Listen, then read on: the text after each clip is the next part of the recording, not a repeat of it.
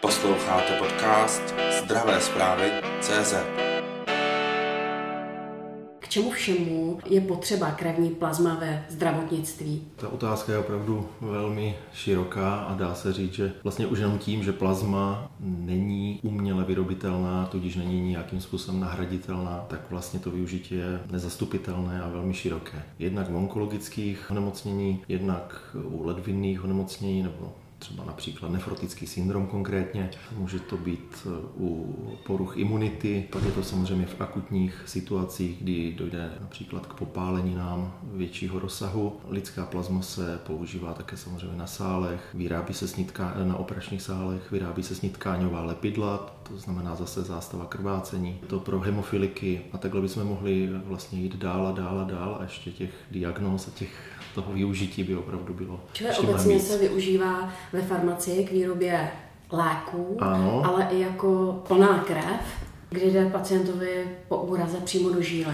Kdybychom to měli nějak strukturovat, tak v krevních centrech, v nemocnicích, kde se odebírá plná krev, tak následně se z té plné krve dá oddělit jistou procedurou ta krevní plazma a ta se používá spíš pro ty operační sály nebo pro ty popáleninová centra, nebo pro takovéto akutní nemocniční použití. No a pak tady máme ty, řekněme, soukromé plazmaferetická centra, které tu plazmu vlastně zpracovávají ve velkém, posílá se to do takzvaných frakcionačních center nebo závodů, které vlastně z těch mnoha tisíců a desítek tisíců litrů odebrané plazmy, vlastně z toho se vyrábí ty léky jako takové. Takže toto jsou dva způsoby, jak ta plazma se dá jednak odebrat a jak se dá také i zpracovat. A konkrétně vy odebranou krevní plazmu tedy zpracováváte jak? Tak my jako soukromé plazmaferetické centrum nebo společnost patříme do té skupiny těch, co tu plazmu odeberou.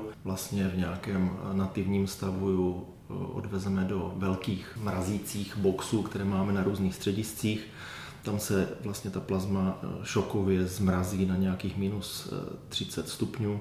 Pak se do té doby, než se odváží do těch fabrik, což v našem případě je Německo, tak vlastně při minus 25 stupních se ta plazma uchovává a následně teda se odveze a pak se z toho vyrábí ty léky. Zajímavé bylo, že v prvních měsících pandemie covidu se krevní plazma vlastně používala i k léčbě pacientů s vážnějším průběhem. Proč se o takové praxe upustilo, nebo jsou země, kde se to takto stále děje, nebo je to nákladné, složité? Tehdy vlastně jsme byli jako společnost po celém světě v situaci, kdy vlastně žádné jiné účinné látky nebo léky vlastně nebyly známé a tak nějak se asi vycházelo z té obecné nějaké imunologie a možná z nějakého předpokladu, že ten, kdo prodělal covid a má dostatečné množství protilátek, tak ty jeho protilátky by právě mohly pomoci těm nemocným, kteří na tom v té chvíli byli špatně a ty léky moc ještě nebyly. Jistě to byla nějaká cesta, která stála za pokus, ale někdy ke konci roku 2021 se víceméně i WHO zhodlo, nebo tak nějak se naznalo, že to není nejefektivnější způsob, jak léčit covid a od tady toho se víceméně o tohle způsobu, jak těm lidem pomáhat a dávat jim rekonvalescentní plazmu, to se upustilo a nejsem si vědom, že by v České republice se tím nějak příliš nikdo moc teď zabýval. Jaký je vlastně z pohledu dárce rozdíl mezi darováním plné krve a krevní plazmy? Z pohledu dárce je to především otázka časová a možná i takový ten psychologický moment v tom bude hrát roli. Časová, odběr plné krve, pokud opravdu všechno běží jak má, dárce je dostatečně připraven a vlastně všechno se podaří, tak je to záležitost 10-15 minut a to mluvím o celém tom procesu. U odběru krevní plazmy se bavíme řádově o časové investici 40 minut, někdy 60 minut. To znamená, to je něco, co ten dárce samozřejmě pozná. No a potom je tam druhý zásadní rozdíl. Vlastně krevní plazma v našich plazmaferetických centrech se odebírá díky využití přístrojů, takzvaných separátorů krevní plazmy a to je vlastně proces, kdy se v několika cyklech odebírá plná krev, ta se vlastně při tom procesu centrifuguje, oddělí se plazma a oddělí se krevní buňky, které se pak následně tomu pacientovi nebo dárci v tom jednom vlastně návratovém cyklu zase vrací. A pak zase dochází k k odběru, zase separaci a zase k návratu. Těch cyklů může být víc, mohou být 3, může jich být také 7 a logicky tady toto je časově daleko náročnější, ale může to být i náročnější v tom jakoby psychologickém pohledu, kdy ten dárce je vlastně nějakou hodinu někde napojen na nějaký přístroj a vlastně dělou se tam věci, které jako ne každý může zvládat. Je to většinou záležitost prvního odběru, kdy člověk zažije, co to vlastně znamená. A dá se říct, že pokud tady tímhle prvním odběrem toho dárce dobře provedeme, všechno mu vysvětlíme, dobře se o ně postaráme a vlastně ukážeme mu, že se vlastně vůbec o nic nejedná, tak ty další odběry už ti dárci opravdu tráví se svým telefonem, nebo dívají se na Netflix, nebo si čtou, nebo jen tak odpočívají, ale je to jakási časová investice a možná i nějaká psychologická bariéra na poprvé. Je tedy první odběr z vaší strany něčím speciálním? Je to nejdůležitější a i nejnáročnější i pro nás jako pro zdravotníky vlastně počin, poněvadž vlastně před tímto prvním odběrem ten dárce podstupuje relativně velmi podrobný a takový sofistikovaný proces, kdy nejdříve vyplňuje dotazník zdravotnický plný otázek směřující k jeho zdraví. Tento dotazník následně vlastně s lékařem je do detailu rozebrán, všechno důležité, co by mohlo mít nějaký vliv na to, zda je vhodný nebo není vhodný dárce, tak to se opravdu velice bedlivě posuzuje ze všech úhlů, které asi toho lékaře na tom centru napadnou. A následně lékař provádí vlastně základní klinické vyšetření, takové řekněme nějaké malé interní vyšetření. A následně je dárce odeslán na vlastně krevní vzorek a hodnotíme krevní parametry, řekněme krevního obrazu v našich centrech je to nějakých 6 základních veličin, které z toho krevního obrazu nebo z toho krevního vzorku hodnotíme.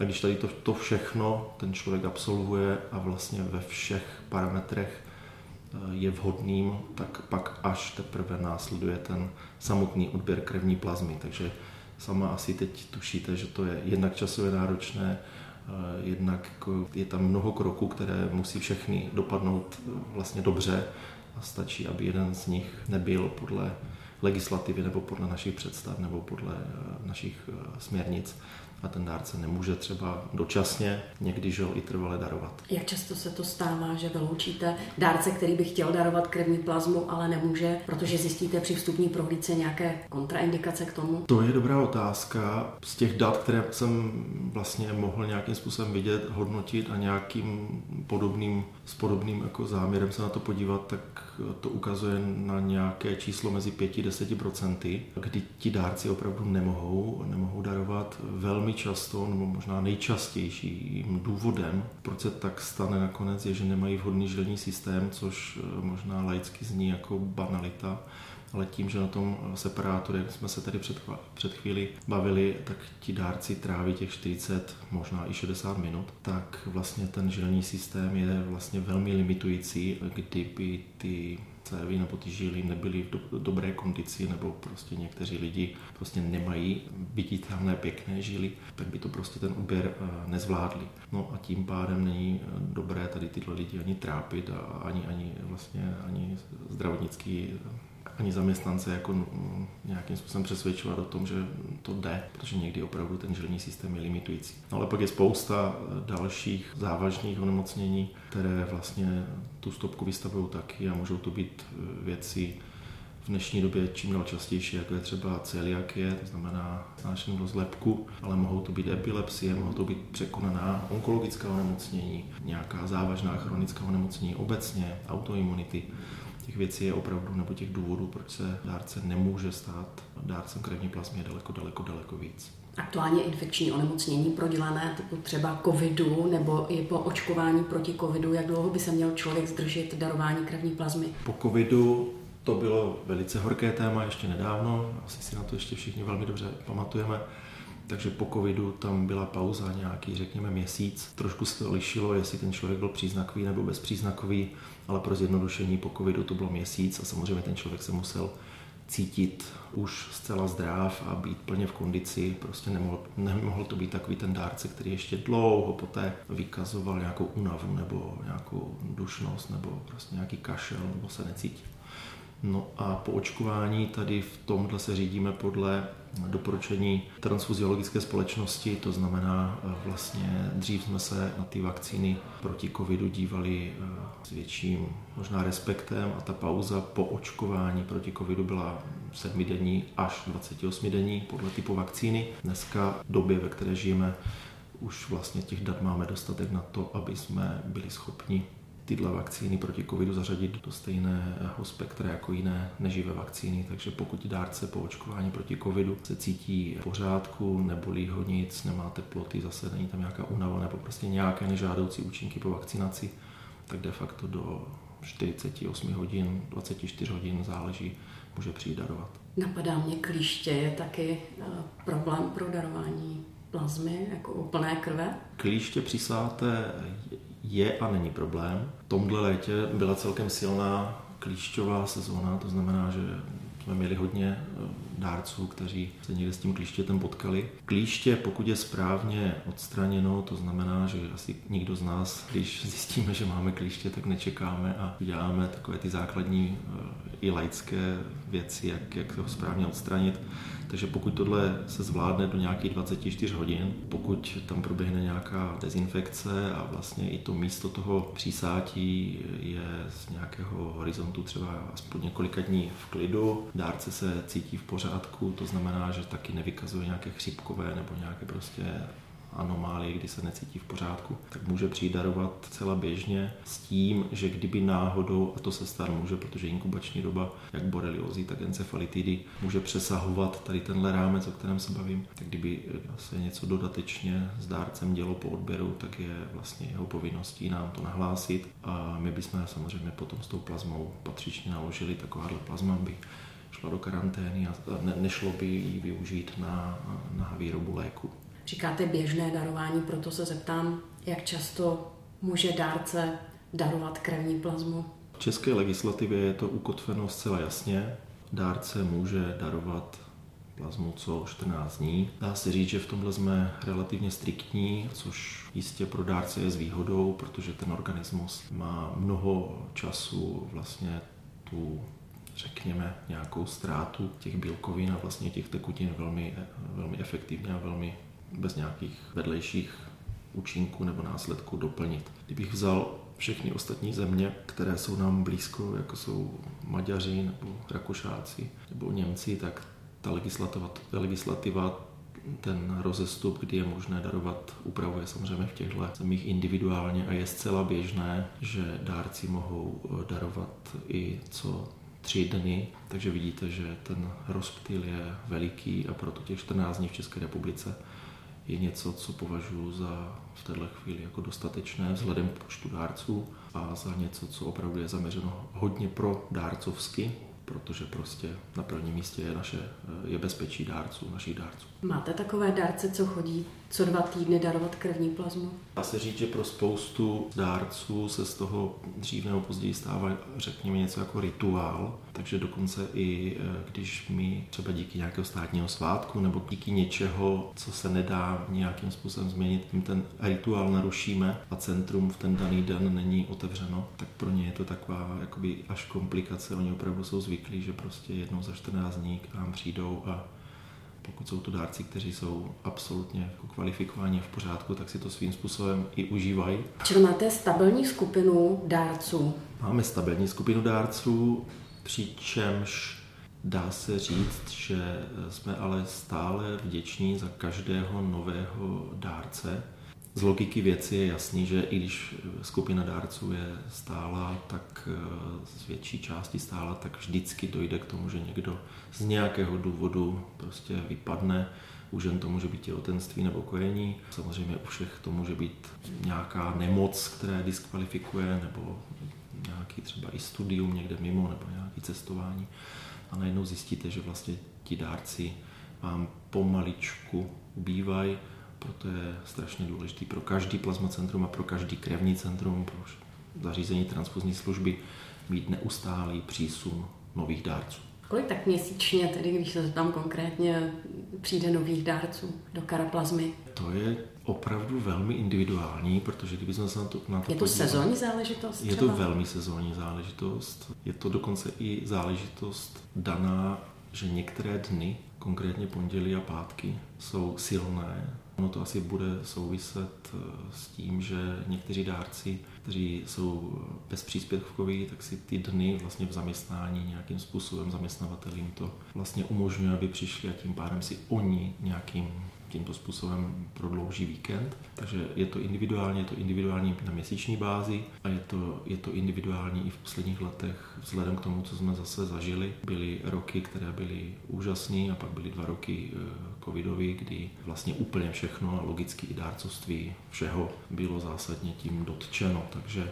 těch nových dárců může být tisíce každý měsíc, ale teď mě neberte úplně za slovo a myslím si, že to spíš svědčí o tom, jak se daří té dané společnosti nějakým marketingovým způsobem nebo jakýmkoliv jiným způsobem ty nové dárce přilákat. V současné době ekonomická situace domácností není tak příznivá, sehrává to i roli v zájmu darování krevní plazmy? Dalo by se to předpokládat, zatím to nelze z čísel a dat vypozorovat. Ano, tím, že v těchto soukromých plazmaferetických centrech je vlastně ta odměna, tak dá se čekat, že čím ta situace bude pro některé lidi komplikovanější, tím ten zájem by mohl být větší. To je ale něco, na co bych se nerad spoléhal a ani jako lékař jako mě to nějakým způsobem netěší, protože co si budeme vykládat, ta motivace by neměla být a u spousty dárců také není, především ekonomického rázu. A vlastně dárce, který je opravdu takový ten bezpříspěvkový a chce někomu pomáhat, tak je to velmi často ten dárce, který vlastně dřív nebo později je potom nositelem plakety profesora Janského. To bych možná taky chtěl zdůraznit, že i v našich centrech Karaplasma, protože jsme propojeni s českým červeným křížem, tak mohou vlastně ti dárci za každý odběr bezpříspěvkový odběr získávat ty jednotlivé vlastně jakoby odběry k tomu, aby se staly i nositeli té plakety. Tím jenom jsem chtěl vším říct, že ano, ekonomická situace, netušíme, co nám přinese, ale zatím se neděje to, co jste naznačovala, že by to mohlo nějak souviset. Uvidíme. Od kdy do kdy vlastně může člověk darovat krevní plazmu? Jaké jsou tam limity? V tomhle je vyhláška a vlastně i doporučení transfuziologické společnosti a legislativa obecně velmi, velmi jasná. Dárcem se může stát někdo, kdo dosáhl 18 let věku. Pokud se bavíme o krevní plazmě, tak je to do 60 let, aby daroval poprvé. Pokud už to stihne, tak může darovat až do 65 let jako opakovaný dárce. Pak jsou tam ještě další limity a ty jsou například váhové, takže musí ten dárce mít minimálně 50 kg.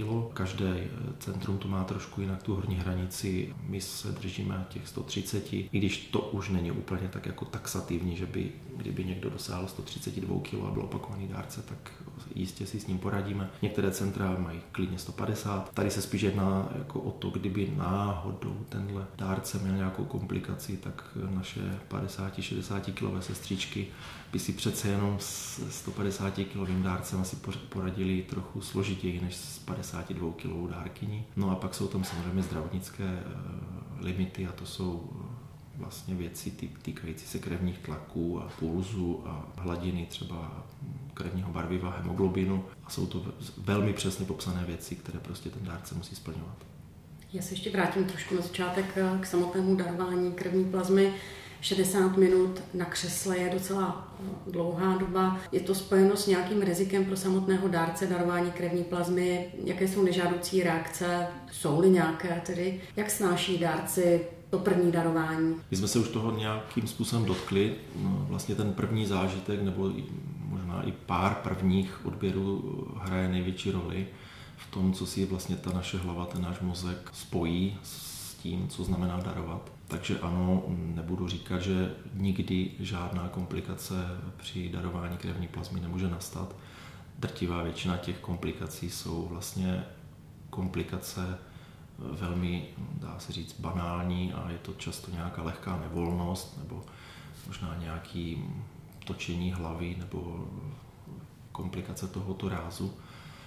A samozřejmě pokud někdo má strach už jenom ze samotného nápichu u lékaře, když jde na běžný krevní obraz, tak to asi nebude úplně vhodný dárce krevní plazmy, takže to je z faktorů nebo jedna z otázek, kterou s těmi dárci řešíme dopředu. Ale jak jste naznačovala, jsou tady u nás hodinu a pokud všechno je i ze strany dárce, i ze strany nás jako zdravotníků v pořádku, tak se dá říct, že to uteče těch 40-60 minut jako voda a ti dárci vlastně přišli, tak odchází úplně ve stejné kondici, úplně stejně vysmátí a úplně stejně spokojení. Z jejich strany to samozřejmě ale vyžaduje to, aby se na to připravili. A příprava znamená především to, aby byli dostatečně zavodnění, aby den před odběrem a v den odběru vypili víc tekutiny, než jsou zvyklí. Den před odběrem jsou to, řekněme, 2-3 litry, spíš ty 3. Čeho konkrétně? Nealkoholických tekutin, to znamená nějaké minerálky, čaje, džusy, je to vlastně jedno.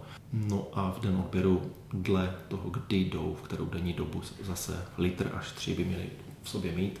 Neměli by přijít nalačno, měli by v sobě mít nějakou, řekněme, lehčí snídaní, netučnou, že tam tuky jsou velkým problémem při odběru plazmy, takže všechno směřuje k tomu, aby to bylo co nejméně tučné, nebo nějaký lehký oběd, záleží, kdy přijdou. No a další velice důležitá věc, na kterou někdy možná dárci spoléhají, že se jim nemůže stát, tak to je nějaká celková odpočatost, nebo řekněme, že jsou v pohodě, v klidu psychicky i fyzicky.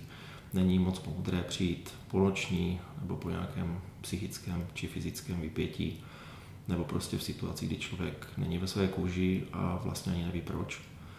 Někdy se to nevyplácí a pak těch komplikací může být následně víc, myslím těch nevolností nebo třeba i kolapsu.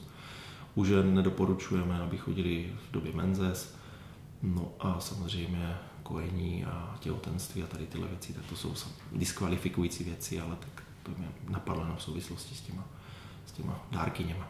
Máte přehled, kolik lidí v Česku daruje krevní plazmu v součtu? No to číslo je taky asi neúplně zcela aktuální. Ty čísla, které byly i prezentované třeba loni na semináři, které pořádalo STL, tak uváděli něco mezi 120 až 160 tisící dárci krevní plazmy, těžko říct, je to možné. Spíš myslím, že v posledních 2 letech opravdu došlo spíš k nějakému úbytku, než k nějakému velkému přílivu. Ale taky je třeba říct, že Česká republika je zcela jistě, co se týče počtu dárců, plně soběstačná. To znamená, že jako nehrozí, že by jsme nebyli schopni pokrýt potřebu jednak v nemocnicích na ty akutní věci, jednak vlastně na výrobu těch léků. Vystačí si tuzemské nemocnice tedy se svými zásobami krevní plazmy, nebo spolupracujete nějakým způsobem s nimi, když by potřebovali, že jim dodáte a podobně? Funguje něco takového? To ani fungovat nemůže. Právě proto, jak jsme to na začátku spolu rozlišili, ta naše plazma opravdu se hluboce zmrazí a pak už se dá použít jenom na tu frakcionaci a na výrobu těch léků. Takže takhle to nelze. Spíše se děje to, že některé nemocnice, zdaleka ne všechny, ale některé nemocnice, pokud by měly nějaké přebytky, nebo pokud na to mají sami nějaký odběrový program, tak mohou vlastně spolupracovat s velmi podobnými, de facto totožnými zpracovatelskými firmami, tak jak to děláme my. To znamená, že i z některých nemocnic vlastně plazma odchází na zpracování pro tady ten účel výroby léků. Jaké jsou ještě v Česku volné kapacity dárců krevní plazmy? Kolik by ještě tak lidí zhruba mohlo být ochotno při o nějakém správném oslovení se odhodlat k darování krevní plazmy? To je možná spíš na nějaký, nevím, jestli existuje vůbec někdo, kdo se tady těmito daty přesně jako zabývá. Viděl jsem nějaká čísla, která uváděla, že možná by se ten potenciál těch dárců dal rozšířit třeba i 2x. Vzhledem k tomu, jak v některých vyspělých zemích, a teď mám na mysli některé země, jako je například Amerika, tak kolik těch dárců je tam a kolik dárců v procentuálním zastoupení v populaci u nás. Tak je ale třeba dodat, že znova Česká republika je plně soběstačná a vlastně český dárce vlastně je strašně důležitý dárce. My jsme si to už tady naznačovali, jsou kolem nás země, kde se darovat plazma dá, a to je to Maďarsko, Rakousko, Německo, a pak je spousta zemí v Evropě, kde prostě tady toto je legislativně neumožněno. To znamená, všechny země jsou schopny si zajistit dárce pro krevní plazmu pro účely akutní péče, to znamená pro operace, pro ty popáleniny a tady tenhle způsob odběru. Ale v některých zemích prostě legislativa neumožňuje odběr na výrobu těch léků. Takže kdyby nebyly v Evropě 4 země, tak by vlastně velká část Evropy měla velký problém, protože by vlastně léky pro své hemofiliky, pro své onkologické pacienty a pro spoustu dalších diagnóz, o kterých jsme se bavili, vlastně neměli zajištěný. Museli by se dovážet snad z Ameriky a to si moc nejsem jistý, že by jako to mohlo pokrýt celou potřebu, respektive to by nepokrylo celou potřebu. Rozumím tomu správně, v Evropě jsou tady 4 země, které dovolují vývoz krevní plazmy. Já bych asi neřekl vývoz, já bych řekl tím, že ty fabriky, které to umí zpracovat, jsou v Rakousku, jsou v Austrálii, jsou v Japonsku, jsou v Itálii, ale ani jedna takováhle záležitost, takováhle firma není v České republice, tak v tu chvíli prostě se to musí do té velké společnosti zavést a tam se to zpracuje a tam se ty léky z toho vyrobí. Ty léky se pak vrací, takže my nepřicházíme o ty léky jako takové. Jenom chci pochválit české dárce, že vlastně díky českých dárců například hemofilik ve Španělsku má to, co potřebuje. Kdyby nebylo českých, rakouských, německých a maďarských, plus amerických a možná kanadských a ještě nevím jakých dárců, tak některé země to prostě nemají úplně zcela jistě vyřešeno. Sledujte zdravé zprávy.cz